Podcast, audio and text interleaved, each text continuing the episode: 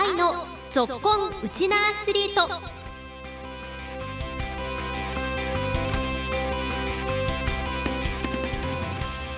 こんにちは。ラジオ沖縄アナウンサーの杉原愛です。この番組は県内のスポーツ関連のイベントを取材してお伝えしたり学生スポーツからプロスポーツまで県内で活躍するウチナアスリートを全力で応援しようという番組です。今日も先週に引き続き弓道の県高校新人大会団体戦で頂点に立った小禄高校女子弓道部の選手の声をお届けしていきます。今日も15分間お付き合いよろしくお願いします。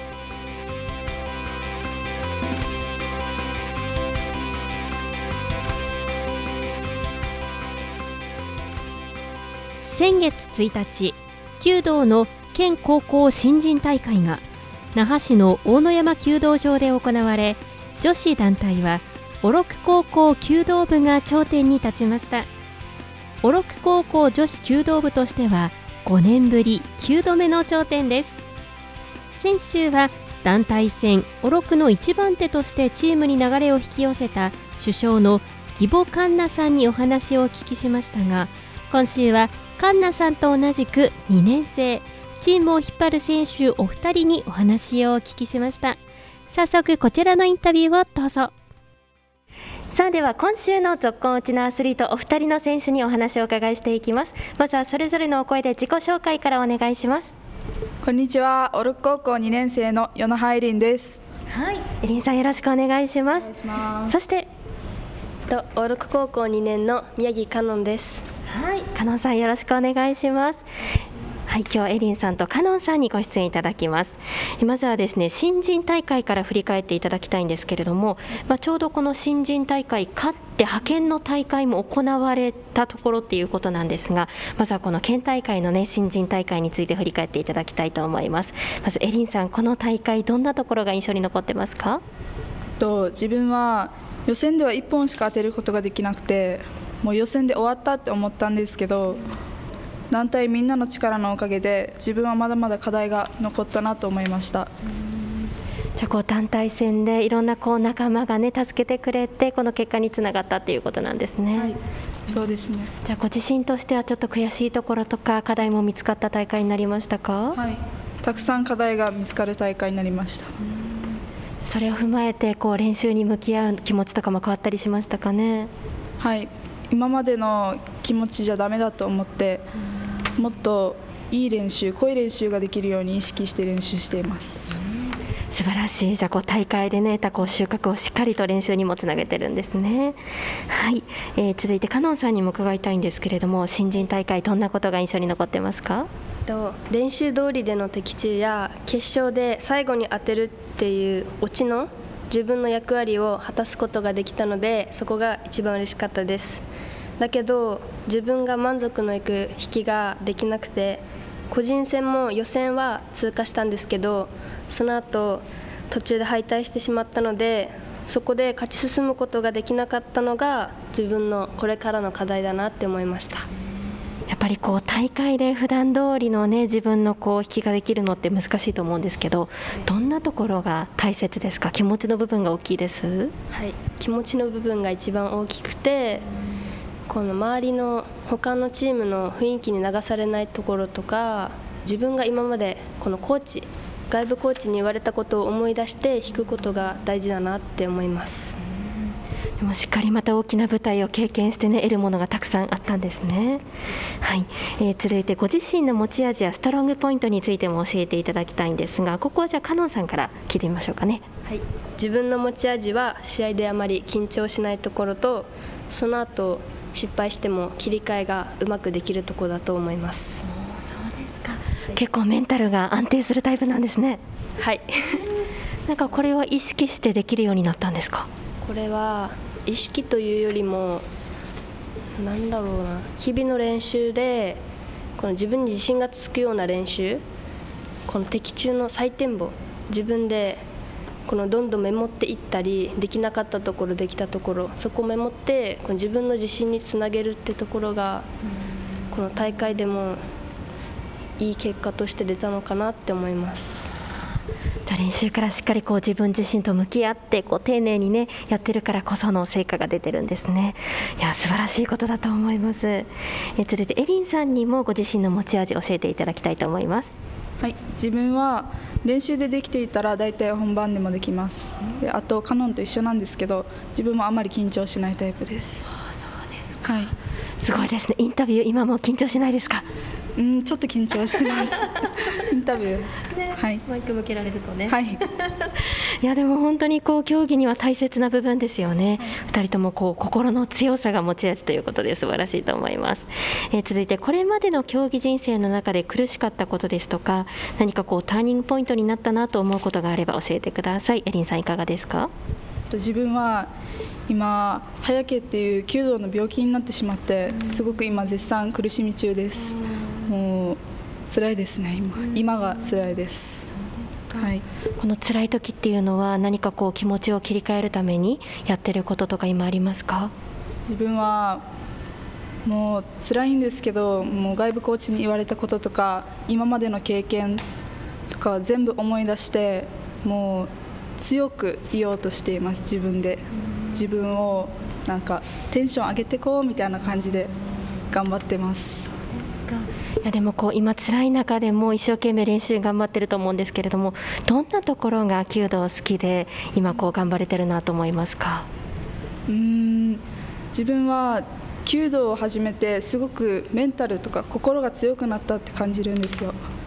なんかそういう自分と向き合う時間とかがすごく増えてなんかそういうところがなんか弓道好きだなって思います。はい。いやきっと今の苦しい時期がねいつかまた実る時も来ると思うのでしっかり頑張ってくださいね。はい応援してます、えー続いてカノンさんにもお聞きしたいんですけれどもターニングポイントになったこと何かありますか？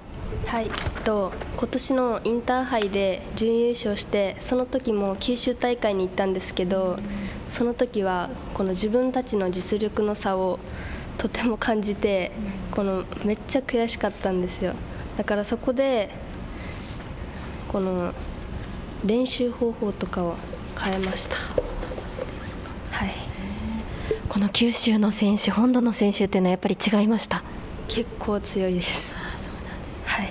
なんかどういう違いを感じてどんな風にこう練習変えていったんですか？はい、とやっぱ九州の人たちはこのチームの団結力みたいな掛け声がとてもかっこよかったり挨拶がちゃんとできてたりこの競技の弓道だけじゃなくてもなんだろう。